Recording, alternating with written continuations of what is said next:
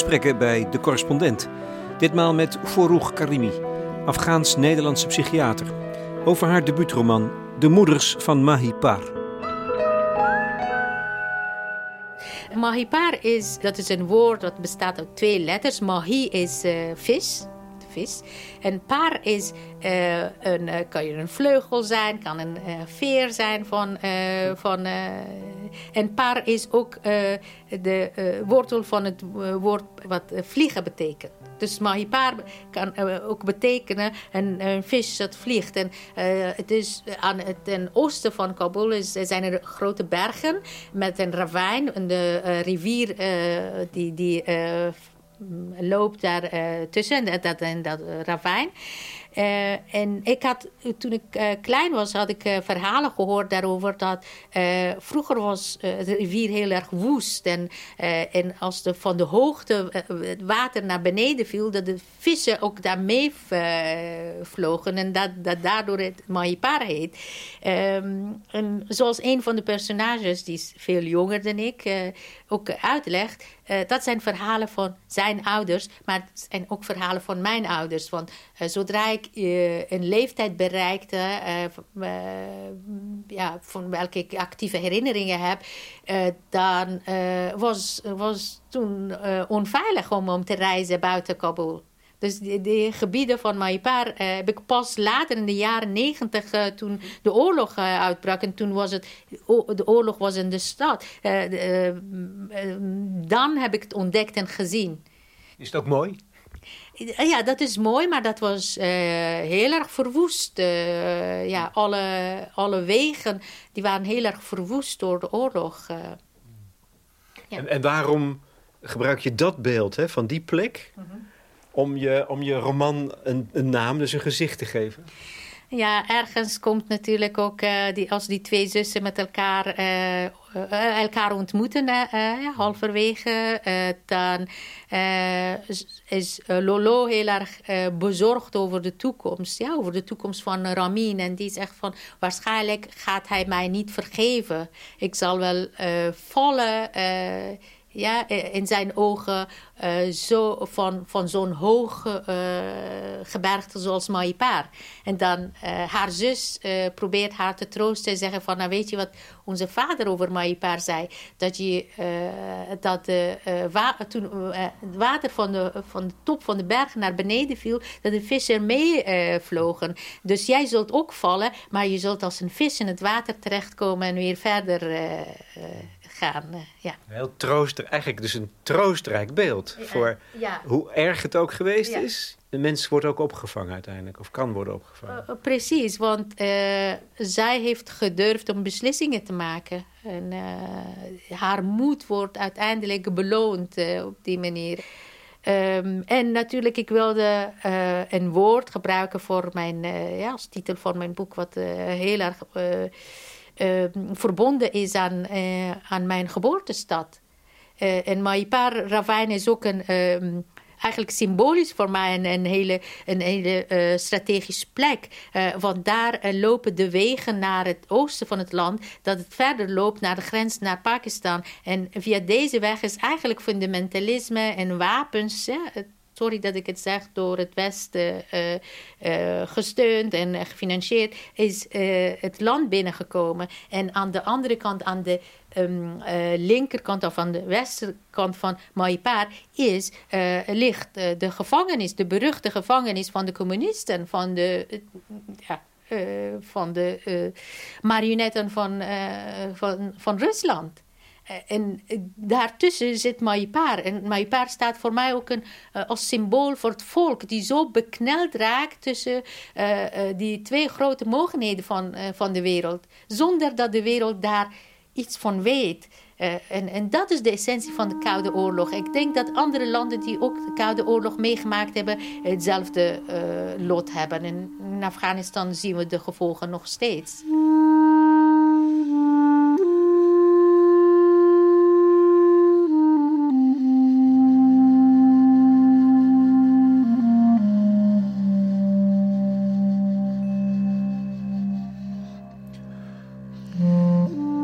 Praten met Forough Karimi over haar boek De Moeders van Mahipar, betekent onvermijdelijk ook praten over de geschiedenis van haar land, Afghanistan. Speelbal van de grote mogendheden Amerika en Rusland, West en Oost.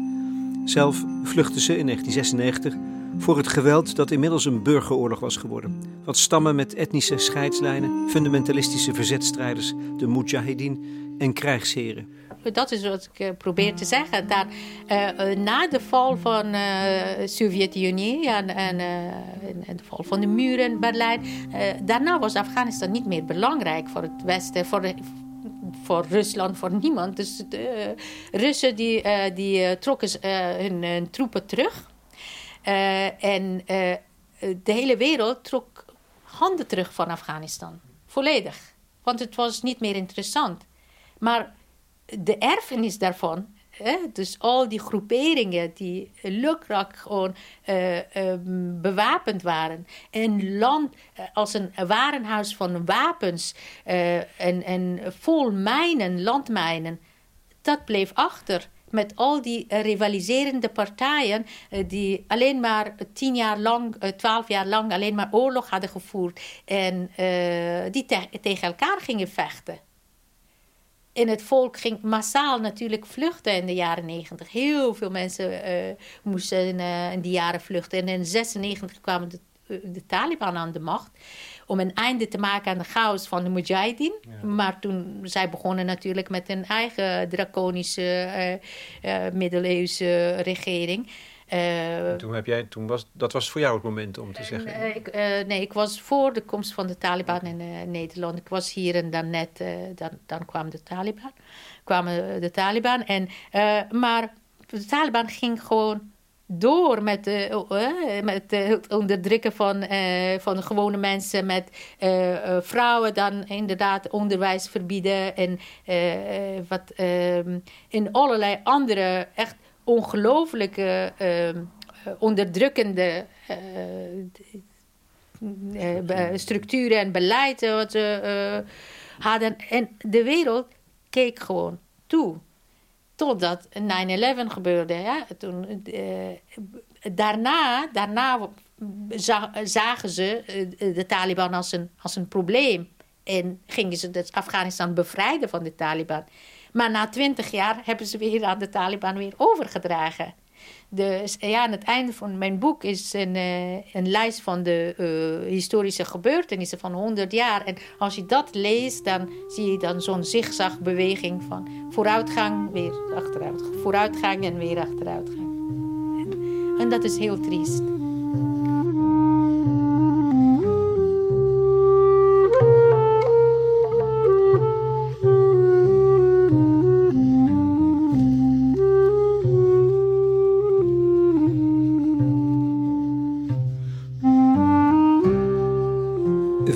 Jaar geleden kwam ze naar Nederland.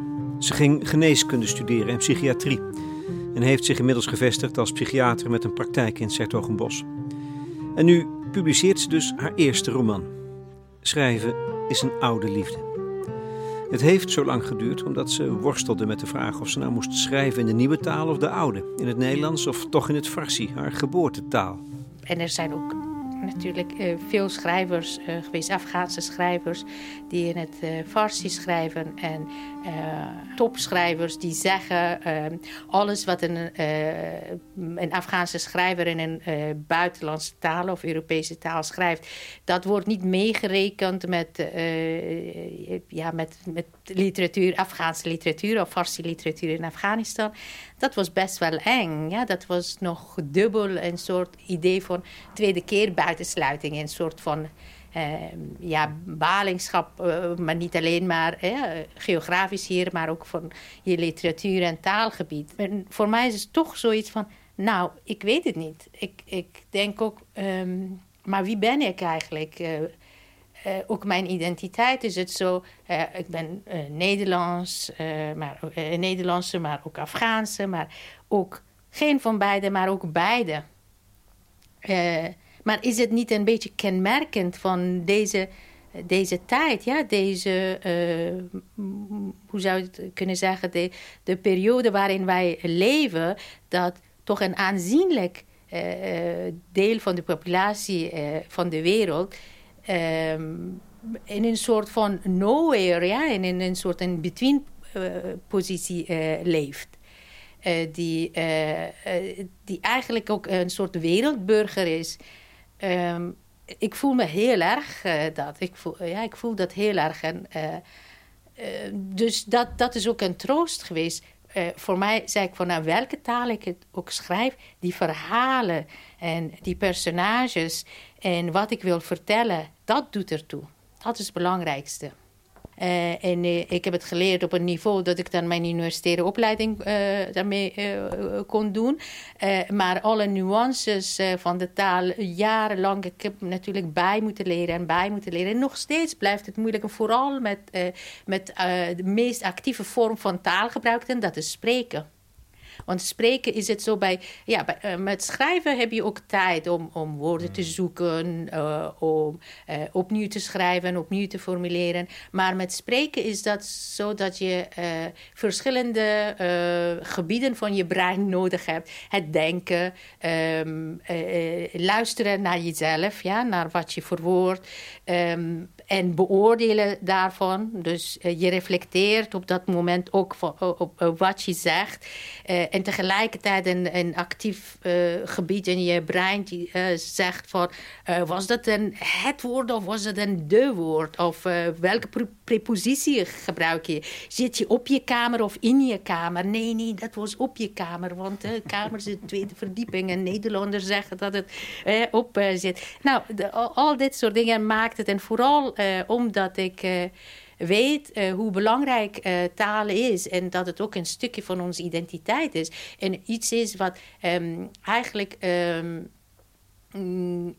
onze status ook bepaalt. Ja? Want als ik bijvoorbeeld ergens binnenkom bij een groenteboer en dan weet ik niet hoe iets, bijvoorbeeld een bepaalde groente of fruit, wat de naam ervan is, en dan zit ik even te zoeken, eh, eh, dan word ik gewoon uh, beschouwd alsof ik heel dom ben of dat ik dat niet weet. En dan zie ik dat uh, opeens de uh, groenteboer die met mij met een heel harde stem praat, heel erg articulerend om iets duidelijk te maken aan mij. Um, ik vind het allemaal ook als psychiater heel erg fascinerend. En ik denk dat mensen dat heel erg onderschatten dat, uh, dat als je uh, ergens anders uh, je, je bestaan, je leven van nul begint, ja, opnieuw begint en een nieuwe taal leert, dat je per definitie alleen al vanwege niet machtig zijn hè, van, van de nieuwe taal, dat je achterloopt en dat je intelligentie lager geschat kan worden.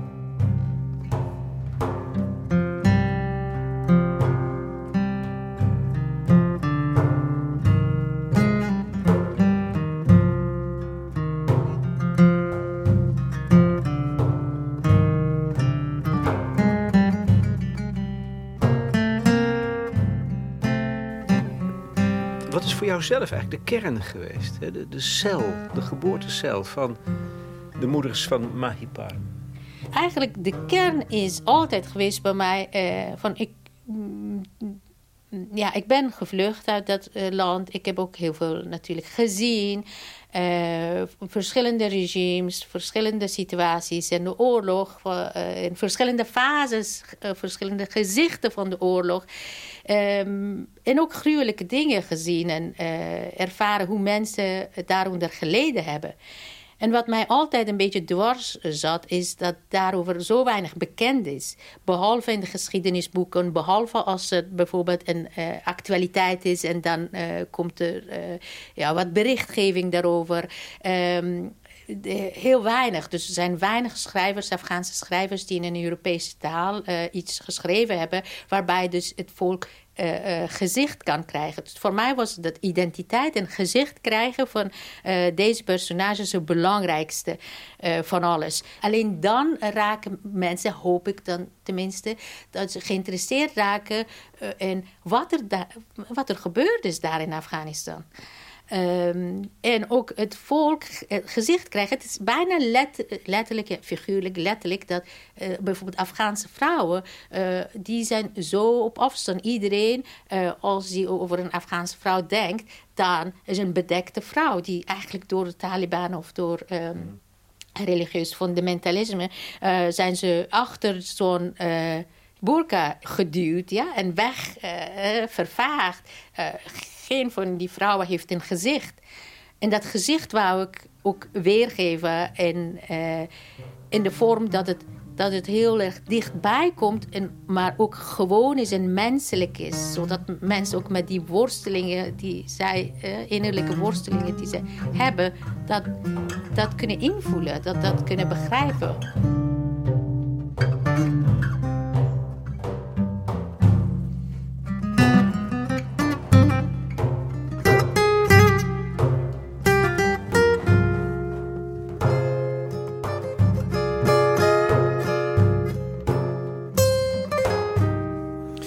Is amper voorstelbaar dat Fourouk Karimi haar debuut heeft geschreven in het Nederlands. Het is een gelaagde, rijke, volle roman die zich afspeelt op verschillende niveaus en in drie landen: Afghanistan, Engeland en Nederland. Het verhaal is levendig en zit vol aangrijpende scènes. Zoals het jongetje van vier dat maandenlang zwijgt, omdat hij bang is dat hij zichzelf en zijn moeder zal verraden als hij spreekt. Dat de mannen voor wie zij gevlucht zijn hen alsnog zullen vinden. Er is de beschrijving van een eerste huwelijksnacht in een gearrangeerd, nou afgedwongen huwelijk met een afschuwelijke man die wordt ervaren als een executie. En als het boek iets duidelijk maakt, dan is het wel dit: dat de arm van de geschiedenis lang is. Je mag dan wel gevlucht zijn. De angst dat je alsnog gepakt zult worden is sterk. Dat klopt, dat klopt. Dat is uh, misschien uh, uh, als mensen vluchten en ergens aankomen in een veilige haven, dan um, hebben ze iets bereikt. Ja? Ze, ze hebben iets overleefd. Ja? Dus, uh, maar dan begint een andere fase van overleving. En eigenlijk ga je juist beseffen dat je thuisloos bent.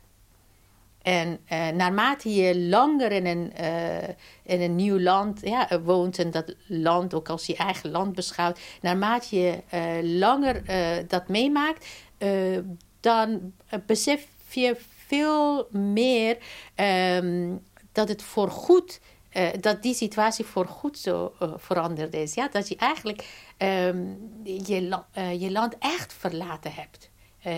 Beetje, Af, afgesneden bent. Ja, dat je afgesneden bent. En het, het is pijnlijk, maar je, je moet het gewoon als mens dat accepteren en aanvaarden. en ik denk dat dat, ja, dat het ook iets is uh, wat bij het menselijk bestaan uh, hoort. Uh, wat, wat, bedoel je dan precies? Mm, ja, want wie zegt dat, dat het menselijk leven is alleen maar dat je dan tot een streek of tot een hmm. land of een geografisch getekend territorium daar hoort en dat altijd daar, daar moet leven en alles moet soepel gaan. Nee, het leven kan heel ingewikkeld zijn. Ehm, ja, het leven is niet uit het boekje. Uh, maar, en gelukkig, ja, gelukkig, maar aan de andere kant niet gelukkig. Uh, je kunt het bijna niet zeggen, ik ben niet alleen. Ja? Er zijn miljoenen mensen die hiermee worstelen. Uh, je, kunt er, je kunt het zo als een, als een verlies zien. Wat het voor een deel ook een verlies is. Maar je kunt het ook als een verrijking zien. Het is ook een beetje van allebei.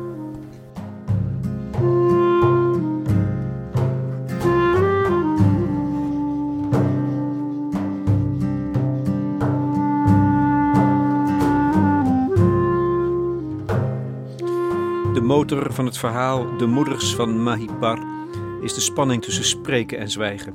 Centraal staan een moeder en zoon. Hij weet niet wie zijn vader is. Zij kan het hem niet vertellen. Een groot geheim. En het duurt lang, heel lang, voor die erachter komt. In, in het leven, in het echte leven, gaat het zo uh, vaak niet volgens het boekje. Ja. En dit is hun manier van overleven. Inderdaad, heel veel vluchtelingen maken heel veel uh, dingen mee. En ook met kinderen, uh, nou, dat is een hele veilige moeder. Dus, uh, ik heb ook eerder gezegd, voor uh, deze moeder en haar kind ben ik blij dat er niet te veel hulpverleners ja, erop af zijn gestapt. Ja. Want die kunnen het proces verstoren. ja, ja, ja, want kijk, wat wij als hulpverleners, en dat kan ik wel vanuit mijn vakgebied ja. zeggen, gewend zijn dat we vaak corrigeren. Uh, en wij hebben een soort uh, patroon in ons hoofd, zo moet het. En dan gaan we dat opleggen. In haar situatie is een bijzondere situatie. Het is echt een heel uitzonderlijke situatie. Zij zit helemaal klem. Dus iedere vorm van in, ingrijpen van buitenaf, in, in de vorm om het te wijzigen, te veranderen, dat zal het natuurlijke beloop verstoord hebben. En waarschijnlijk op een manier dat het uh, uh, uiteindelijk voor de, dat jongetje niet uh, te voordelig zijn, zijn, zou zijn geweest. Er zit een uitspraak in, en volgens mij is dat namelijk ook een van de sleutelzinnen. Um, even kijken hoor. Moederliefde mm -hmm. is moedermoed. Ja, ik... ik vind dat eigenlijk, geloof ik, de zin van het hele boek. Dank u wel. Ja. Uh, ik had uh, dat woord verzonnen en uh, toen mijn meelezers dat lazen, hebben gelezen, toen zeiden ze van... Um, dit bestaat niet in het Nederlands, moeders moed. Ja? Um, misschien als het even hebt, ik weet exact waar, ja, ja, waar ja, dat ligt. Ja. Pak het erbij alsjeblieft. Ja. moederliefde eigenlijk is niks zonder ja, moeders moed. Want anders heeft die kind ook eigenlijk niks aan je uh, liefde. Als je uh, echt de moed niet hebt om, um, om tegen het leven te kunnen. En dat is ook waar ik, vind, ik, ben heel blij dat u deze zin citeert. Ook voor mij wel kenmerkend, en mijn werk ook als psychiater. ik heb er een hekel aan als mensen zichzelf als slachtoffer zien van, van de situatie. ook als ze slachtoffer zijn. Maar op een gegeven moment moet je je je herpakken. Uh, je moet je herpakken, je moet uh, de regie nemen over je leven. En je kunt niet de hele tijd klagen van deze rol is mij toebedeeld. Nee, pak maar, de, herpak jezelf en neem het heft in je eigen hand. Maar dat geldt dus bijna nog meer voor moeders. Hè? Bijna nog meer voor moeders. Want kijk, als deze moeder uh, zichzelf zou verliezen en, uh, en uh, zelfmedelijden en wat ze meegemaakt heeft. Want ze heeft natuurlijk, het lot is niet zo, zo aardig geweest voor haar, ja? Om, om het zacht uit te drukken. Um, als zij dus de hele tijd, wat zie je wel ook soms mensen die alleen maar klagen, dat heb ik meegemaakt of het leven is zo hard geweest. Maar als je een kind hebt, dan uh, hoor je voor je kind te zorgen. Uh, en dat is de essentie van, uh, van veerkracht. Van mensen die toch ja, gaan staan en nee zeggen en doen wat ze, wat ze kunnen. Want ik denk dat iedere moeder is in staat om het beste te geven aan eigen kind. De herinneringen schoten los uit alle hoeken van haar geheugen en dansten een totale chaos door haar hoofd. Ze moest zich er niet door laten afschrikken. Maar die meedogenloze herinneringen durven herbeleven. Alleen dan kun je het leven doorstaan, fluisterde ze. Als moeder moest ze ervoor zorgen dat ze het leven aankon. Want moederliefde stelde in werkelijkheid weinig voor zonder moed, moedermoed. Maar dat, dat, is, dat is waar het over gaat. Want Vroeg Karimi. Dat geldt voor alle mensen. Ook die mensen die je in de praktijk meemaakt. Je moet, je moet die meedogenloze herinneringen durven... Aan te kunnen. Ja, aan te gaan. Dat klopt. Ja. Anders kan je niet vooruit. Anders kun je niet vooruit. Um, je kunt ook zeggen, nou, berg het maar op. Laat het achter je. Ja, dat uh, um, heel veel mensen die bijvoorbeeld hier in de praktijk uh, bij mij komen, de, ze weten al dat, uh, dat ze het verleden of meedogenloze herinneringen niet kunnen vergeten. Um, alleen sommige mensen hebben de neiging om daardoor zichzelf als een slachtoffer van hun leven te zien. En dat werkt niet. Dat is heel erg belemmerend. Dat is belemmerend voor vooruitgang. En dat, dat geeft een soort, houdt mensen gevangen in een soort klagende houding.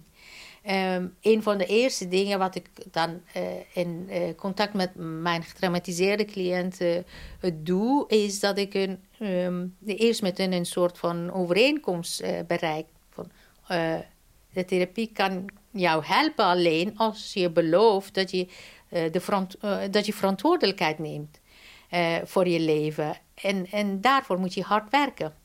En ik zeg van de bedoeling is dat je eigenaar moet worden van je eigen lot. Dat je het moet aanvaarden voor een deel en uh, ook de regie uh, gaan nemen over je emoties, uh, over jouw leven. Alleen dan kun je de kracht vinden om te, te redden wat nog te redden valt. Maar is dat niet extra moeilijk voor iemand die gevlucht is?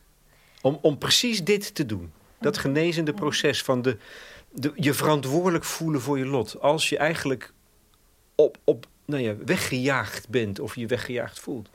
Nou, dan denk ik dat het bij uitstek, uh, juist bij vluchtelingen, moet dit lukken. Want ze weten wel wat uh, overleven is. Want zij hebben geen makkelijk leven gehad. Ze hebben al heel veel overleefd.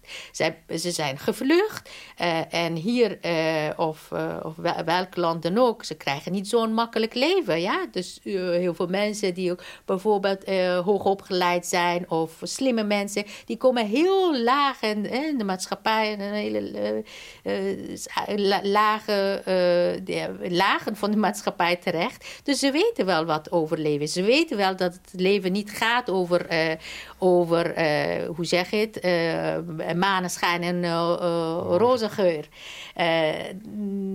alleen als het gaat om, om die trauma's en zie je wel dat soms mensen um, dreigen verbitterd te raken.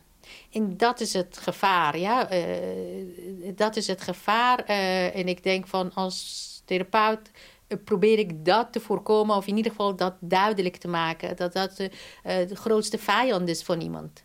Want je kunt altijd iets maken van je leven. Zo? ja, ja, nou, natuurlijk... nee, maar dat is wel een vraag die ik dan wel heb. Ja. Heeft iedereen dat, uiteindelijk iedereen dat vermogen?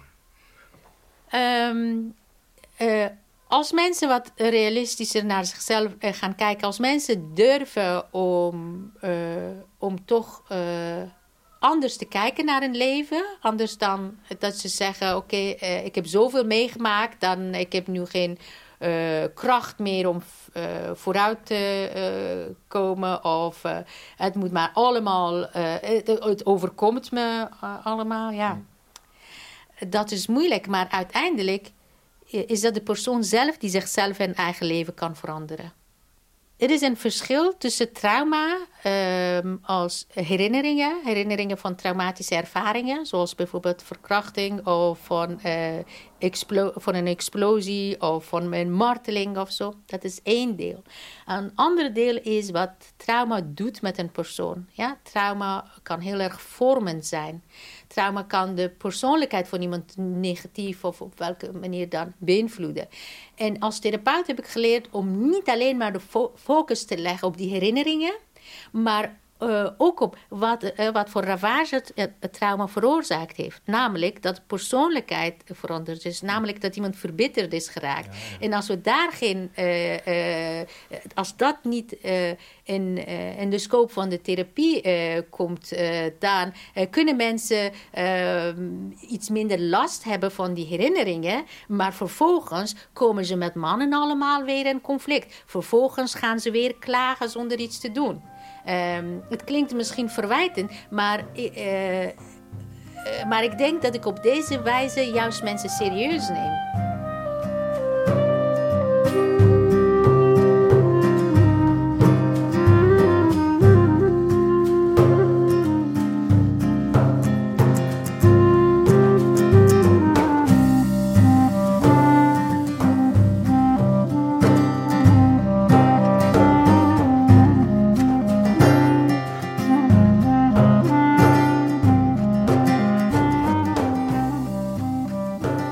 Was, als het gaat over herinneringen, jij was, jij was acht volgens mij toen de Russen Afghanistan binnenvielen. Ja. Heb ik zitten rekenen. Dus jij hebt, bedoel, je wordt als het ware door de geschiedenis nu eens nog eens ingehaald. Daar zijn, je zou bijna zeggen, daar zijn ze weer de Russen. Hoe, roept dat nu niet herinneringen bij jou op eigenlijk? Jazeker, ja. Ik was zeven toen hè, de, de coup was. En dan de acht was ik inderdaad toen de Russen uh, uh, kwamen.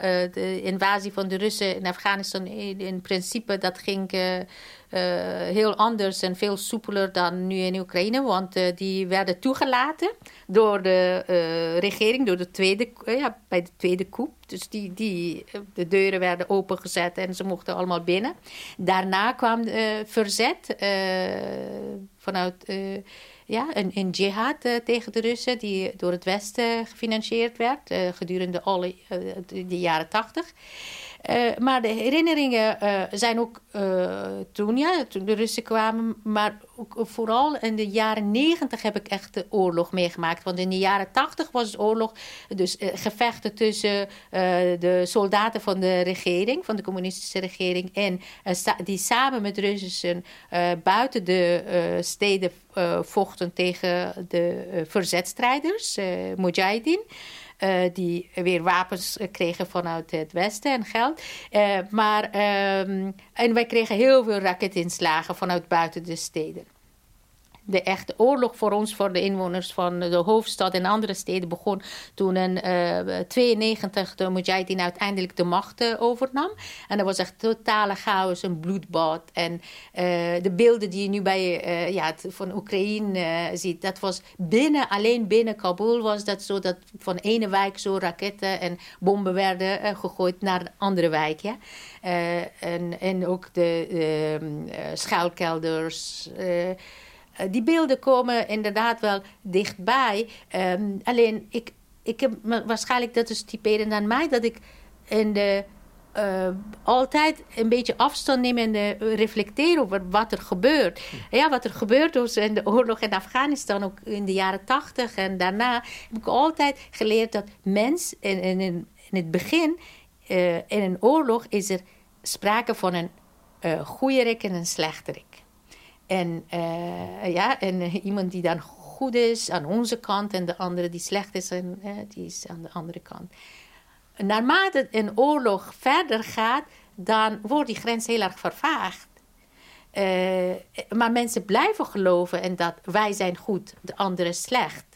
Eh, zoals de communisten en de Russen dachten van, nou, wij zijn goed, want kijk maar, die andere uh, mensen door uh, Amerikaanse imp imperialisme worden ze allemaal vergoed en zij komen, kijk eens, zij komen vechten en het land willen ruïneren.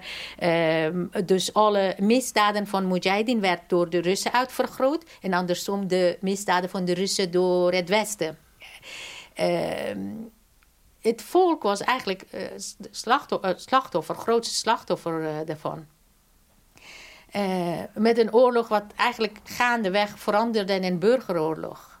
En in ja, echt daadwerkelijk burgeroorlog. Dus wat ik dan nu ook zie in Oekraïne, nu is het heel erg duidelijk een soort grens. Oké, okay? de, ene, de, de een zit helemaal fout en de andere goed. Maar waar ik bang voor ben, als deze oorlog ook uh, verder gaat en verder gaat, dan uh, denk ik dat die grens ook een beetje vervaagd gaat worden. Althans, ik ben er bang voor. Want het is net vanuit welk perspectief je naar kijkt. Uh, wat ik zie is ook de on onmenselijking van de van vijand. Dat gebeurt nu ook al. ik las bijvoorbeeld in een van de kranten, een krantenkop, dat ja, uh, waarom zijn Russen zo uh, wreed? Want kijk maar uh, naar die en die, hoe heet dat, van de verschrikkelijke en nog een aantal andere mensen hadden gezegd. dacht ik van oei, dit is iets, want je demoniseert Russen alsof zij de enige zijn. Maar Hitler was ook zo en Hitler was een Duitser. Een Duitser. En um, Alexander de Groot was een held voor, eh, voor Europa, maar voor uh, ons gebieden was hij dan uh, een heerser, een wrede heerser bijvoorbeeld. Of Attila was een vechter, een krijger, krijgsheer of zo. Krijgsheer. En uh, Attila was een, een, uh, een wrede krijgsheer uh, voor het Westen, maar voor eigen volk was hij een held.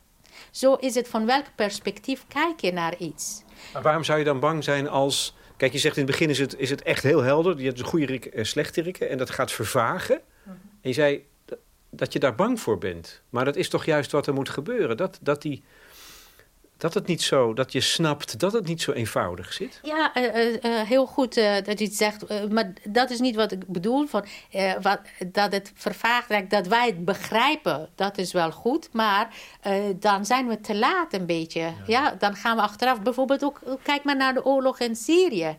In, of de oorlog, hoe, hoe een oorlog begon in Irak. de reden, dat is nooit rechtvaardig geweest, achteraf gezien. Maar de hele, hele, het hele land is een puinhoop uh, gemaakt. En uh, de, de, geboorte van, van de IS heeft het uh, tot, tot gevolg gehad. En heel veel andere dingen. Dus een, een oorlog begint in het begin heel erg duidelijk van... Goh, dit is de rechtvaardigheid, dit moeten we doen. maar naarmate het verder gaat, dan gebeurt het van beide kanten gruwelijke dingen. En dus in deze fase waar, waar, we nu zitten, het is haast onmogelijk om, uh, om daarover te praten op een, uh, in een genuanceerde manier. Uh, zonder dat je, ja, dat is net als na 9-11 dat George Bush zei van je bent met ons of tegen ons, of je bent voor ons of tegen ons. Dat gebeurt nu ook een beetje. Ja. En dat zeg je dus in het besef dat wij geconfronteerd worden bijna dagelijks met beelden, beelden van gruweldaden van Russische soldaten die zich terugtrekken uit, uh, uit, uit nou ja, de randgebieden van Kiev. Mhm. In dat bewustzijn zeg je dit ook? In dat bewustzijn zeg ik dat ook. Want uh, waarom? Omdat ik weet dat dit wordt op de. Uh, natuurlijk, het is gruwelijk. En dat is, laten we eerlijk wezen, dat ga ik. totaal is iets wat ik dan veroordeel. alleen, het is zo aan de andere kant, dezelfde gruwelijkheden zijn ook in Afghanistan, in Syrië en Irak ook gebeurd. Maar ook door Amerikanen. En, zo eenvoudig is het niet. Zo eenvoudig is het niet. En het is haast onmogelijk om, om dit op, op dit of, nou, het is heel moeilijk om dit te, uh, te uiten. En ik durf het wel. Uh, maar um, mensen uh, denken gauw van, hoezo bijvoorbeeld, het is toch heel uh, super duidelijk. Ja, het is wel duidelijk, maar overal, ja, het is, het is duidelijk dat uh, waar het probleem ligt, dat uh, Poetin diegene is die daar, hè, die de boosdoener is, ja, of, of de, de bad guy. Maar dingen die nu gebeuren en op deze manier uitvergroot, vertoond worden. Um, eh, daarbij uh, maakt het dat mensen juist dan, dat het vertraagt het proces dat mensen nadenken waar, waar zitten de nuances. Uh, de waarheid sneuvelt. De waarheid sneuvelt echt als eerste in, in welke oorlog dan ook. Ja, en dat zie ik ook hier gebeuren. Ehm, natuurlijk is het gruwelijk. En iets anders, want ik had jarenlang, of mag ik, ja, mag ja, ik zeker, zeggen? Jarenlang bijvoorbeeld. Um, uh, toen de so, sociale media in, in, uh, in, in Afghanistan heel erg populair werden de afgelopen twintig jaar. en op Facebook was het zo de afgelopen twintig jaar waren heel veel zelfmoordaanslagen. Ontzettend veel heel veel burgers uh, die dan omkwamen. En om de haverklap uh, zag je gruwelijke beelden van uh, mensen die omgekomen waren. Kinderen, vrouwen, andere mensen met hun gezicht of, of gewoon een lichaam, de, de, dode mensen. Heel vaak massaal gedeeld worden.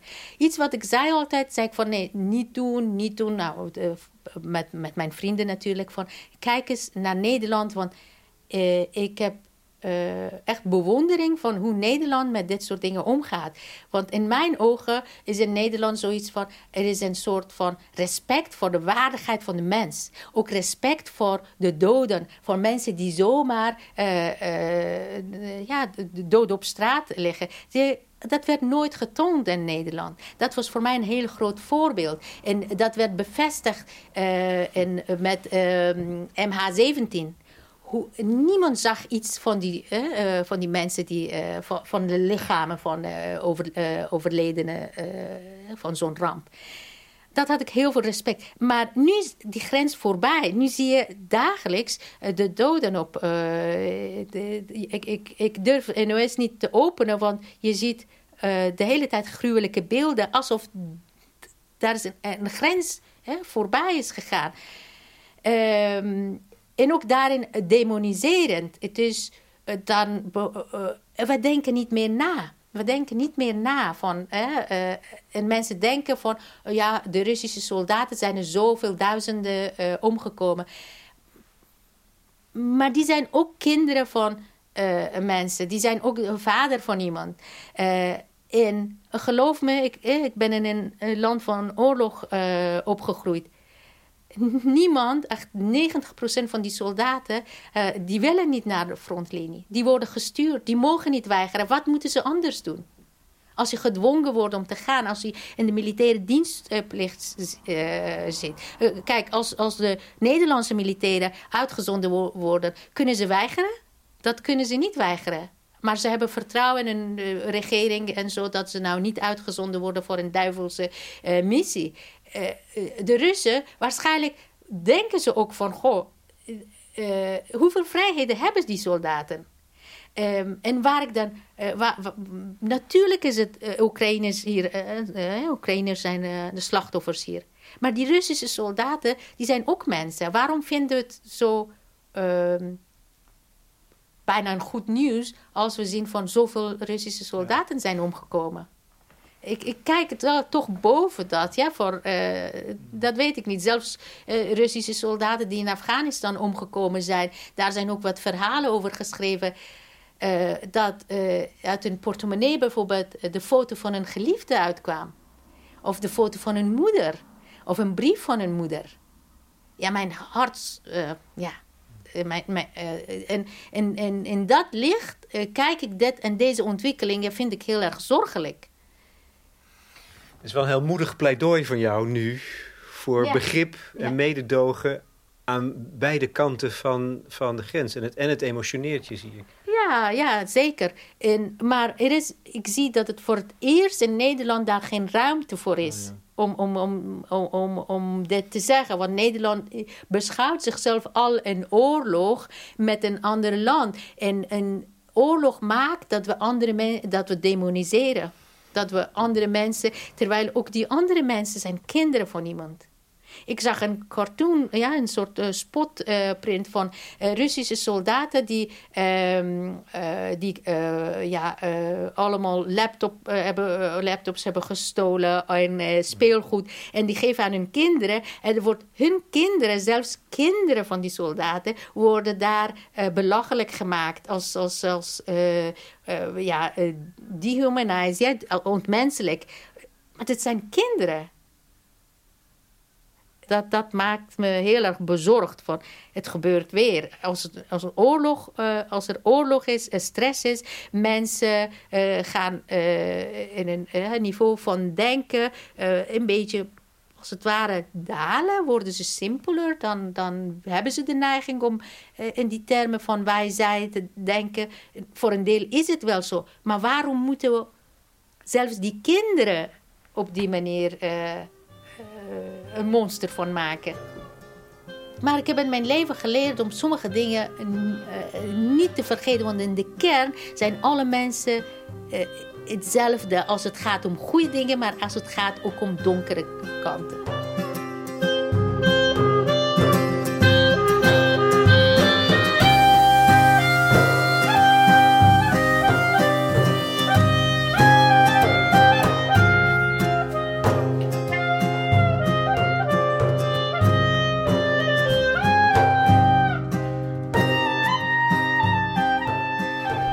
Natuurlijk in de, die veerkracht van de mens. Maar uh, ik ben niet naïef natuurlijk. Ja? Ik zeg wel van... Um, uh, mensen zijn over het algemeen goed en te vertrouwen. En is niemand in de basis slecht. Maar dat betekent... Wij hebben allemaal een, een schaduwkant. Een donkere kant in onszelf. En wanneer... ja, krijgt die kant een kans om tot uiting te komen. Wat dan, wanneer komen we in een gevaarzone als we een massamens worden. Uh, en, uh, dat gebeurt ook letterlijk als mensen een, uh, een toevallige massa met elkaar vormen en samen zelfde roepen en samen hetzelfde doen en dezelfde kant op, kant op gaan. Het is altijd zo, er zijn ontzettend veel onderzoek gedaan in de sociale psychologie op het gebied van groepen, ja, hoe groepen functioneren en een massa, vooral een massa die dan door een, uh, door een gebeurtenis of door een ramp of door wat dan ook uh, bij elkaar komt, een soort toevallige uh, massa, functioneert op het niveau van de laagst ontwikkelde lid van, van de groep, van massa. En dat is waar ik eigenlijk ook bang voor ben. Uh, uh, maar uh, dan, dat is dan zo'n toevallige massa. Maar bijvoorbeeld in zo'n oorlogssituatie, het is ook zo dat de publieke opinievorming kan ook heel erg overheersend zijn. Dat veel mensen hetzelfde gaan roepen, hetzelfde gaan denken. En waarschijnlijk hebben ze grotendeels wel gelijk. Maar we moeten altijd toch even teruggaan en, uh, en kritisch naar kijken van wat gebeurt er hier. Zit er ook een kans in dat een deel daarvan uh, niet waar is? En, en laat ik me dan manipuleren door dit beeld. En uiteindelijk, als je dit allemaal zegt, realiseer ik me dat je de moeders van Mahipar, jouw eerste roman, Furuch Karimi, uiteindelijk heel goed kunt lezen als een pleidooi voor, voor gerechtigheid. Uiteindelijk, en uh, als je het ook eh, goed leest, is het zo dat.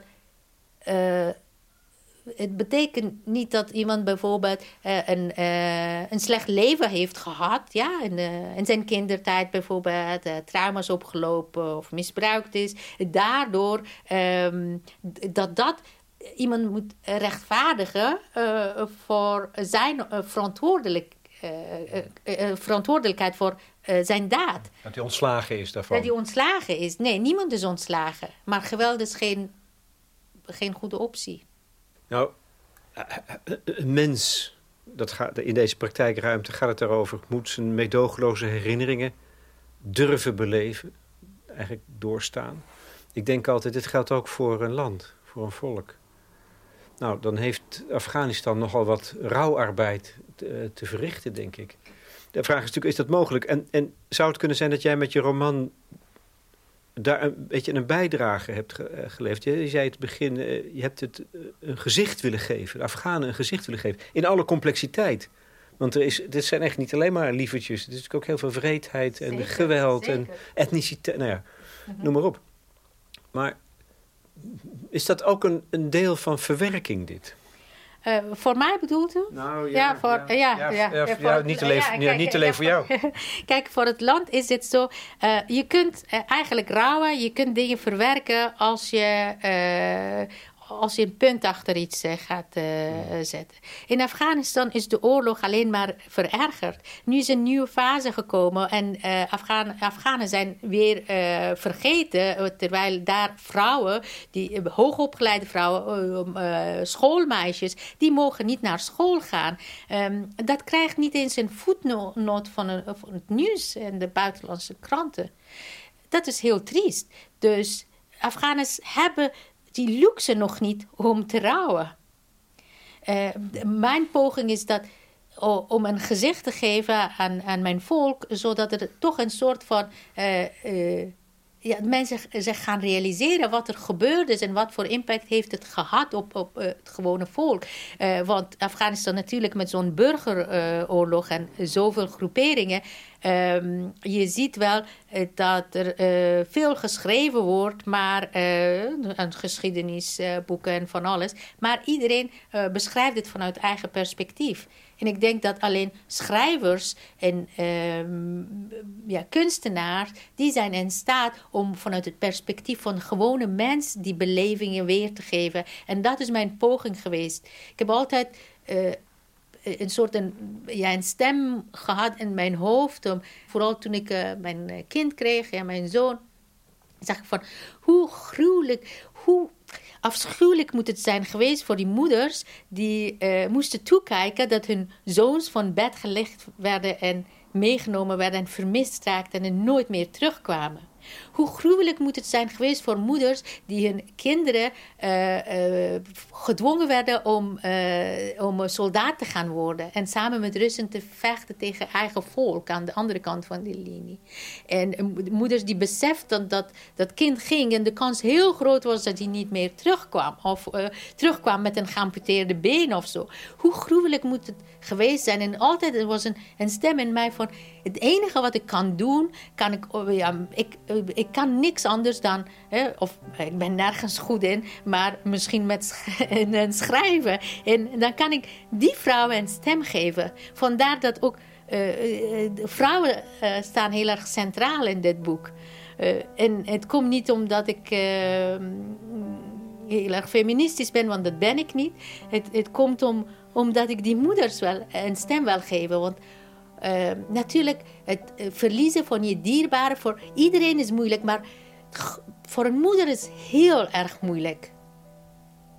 Ja, en, en zelfs dat voel ik voor de Russische moeders, wiens zoons naar uh, Oekraïne moeten gaan om te vechten. Je hebt ze een stem gegeven, een gezicht en een verhaal. Dankjewel.